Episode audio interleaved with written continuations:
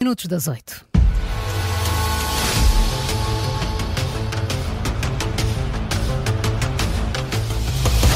A jornalista Maria Miguel Duarte já aqui está connosco. Começa agora mais um Fact Check das Manhãs 360. Olá Maria, bom dia. Bom dia, bom Continuamos dia. a olhar para o frente a frente entre Pedro Nuno Santos e Luís Montenegro. Não é? Sim, como uma hora de debate, tem muito para analisar. Vamos continuar por aqui. Um tema também que foi muito debatido neste e nos outros debates: a saúde. A saúde, e neste debate, então, foi muito escrutinada a questão da, da execução do investimento na, na saúde, não é, Uhum, Maria? exatamente. Uh, Luís Montenegro uh, chegou mesmo a acusar o PS de ter investido menos do que era suposto na saúde.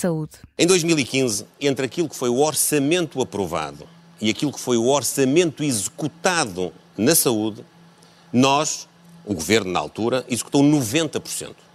Desde que entrou o governo do Partido Socialista em 2016, as taxas de execução daquilo que estava projetado no orçamento foram 2016 55%, 2017 43%, 2018 47%, 2019 49%, 2020 foi o único, foi um ano de pandemia, 61%, 2021 ainda em pandemia 100% e depois 2022 retomou 43% de execução, 45% em 2023. O Partido Socialista é useiro e vezeiro neste mecanismo, que é, faz grandes apresentações, grandes planos, incluindo de investimento, e depois não executa. De facto, apesar de, de todos os anos uh, conter centenas de milhões de euros de investimento no Orçamento de Estado, as taxas de, execução ficaram, na maior parte dos anos, uh, aquém do esperado, a menos de 50% das metas que estavam previstas. Por isso, a afirmação de Luís Montenegro está correta, mas os dados que apresenta são verdadeiros? Pois é aí que o líder do PSD acaba por meter o pé na poça, digamos assim. De facto, os dados são muito semelhantes aos reais. Em 2016 estavam orçamentados mais de 200 milhões de euros para investimento na saúde, mas só foram executados 117 milhões, ou seja, 54% do total. Em 2017 foi gasto ainda menos, apenas 111 dos 229 milhões inscritos no orçamento, corresponde a 48%. A partir daqui, o valor gasto vai, sempre, vai ascendendo. Em 2018 foram gastos 49% do previsto. Em 2019, o governo de António Costa ficou abaixo de metade, também apenas com 49% do orçamento.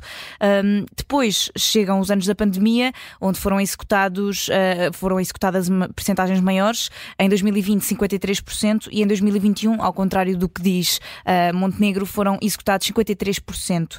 Para 2023 ainda não existem dados e por isso também não sabemos se os dados de Luís Montenegro uh, são reais ou não. Maria, e ainda queres ir ao tema da habitação e àquilo que foi discutido entre os líderes do PS e do PSD? Isso mesmo, Sim. a habitação é outro tema quente destes Sim. debates. Uh, Pedro Nuno Santos acusou a Aliança Democrática de contornar a regra de macroprudência do Banco de Portugal. O Banco de Portugal faz uma recomendação de, de, apenas concessão de crédito à habitação em 80%. O que é que o PSD diz? Bom, nós, nós vamos garantir os 20% da entrada. Mas quem é que vai dar os outros 20%? Tem que ser o empréstimo. Se não é o Estado a emprestar, é um banco. Só que isso é contornar a regra macroprudencial que o Banco de Portugal recomendou a todos os bancos. E, portanto, era importante que o, que o PSD aqui explicasse, vai, está a garantir o quê? Em jogo está a proposta da AD para uma garantia do Estado que cubra a diferença entre o financiamento bancário para a totalidade do preço da primeira casa. Pedro Nuno Santos insiste então nesta regra prudencial do Banco de Portugal e o líder do PSD explica que esse limite é para empréstimos com as garantias tradicionais. Uh, Montenegro defende que esta garantia da AD é excepcional e que não existe atualmente. Uh, ora bem, Maria, mas qual é então uh, verdadeiramente a recomendação do Banco de Portugal? A recomendação original é de 2018, mas existe uma versão mais recente de 2020. Estabelece então um limite não de 80%, mas de 90% do valor para a concessão de empréstimo na compra de casa para a habitação própria.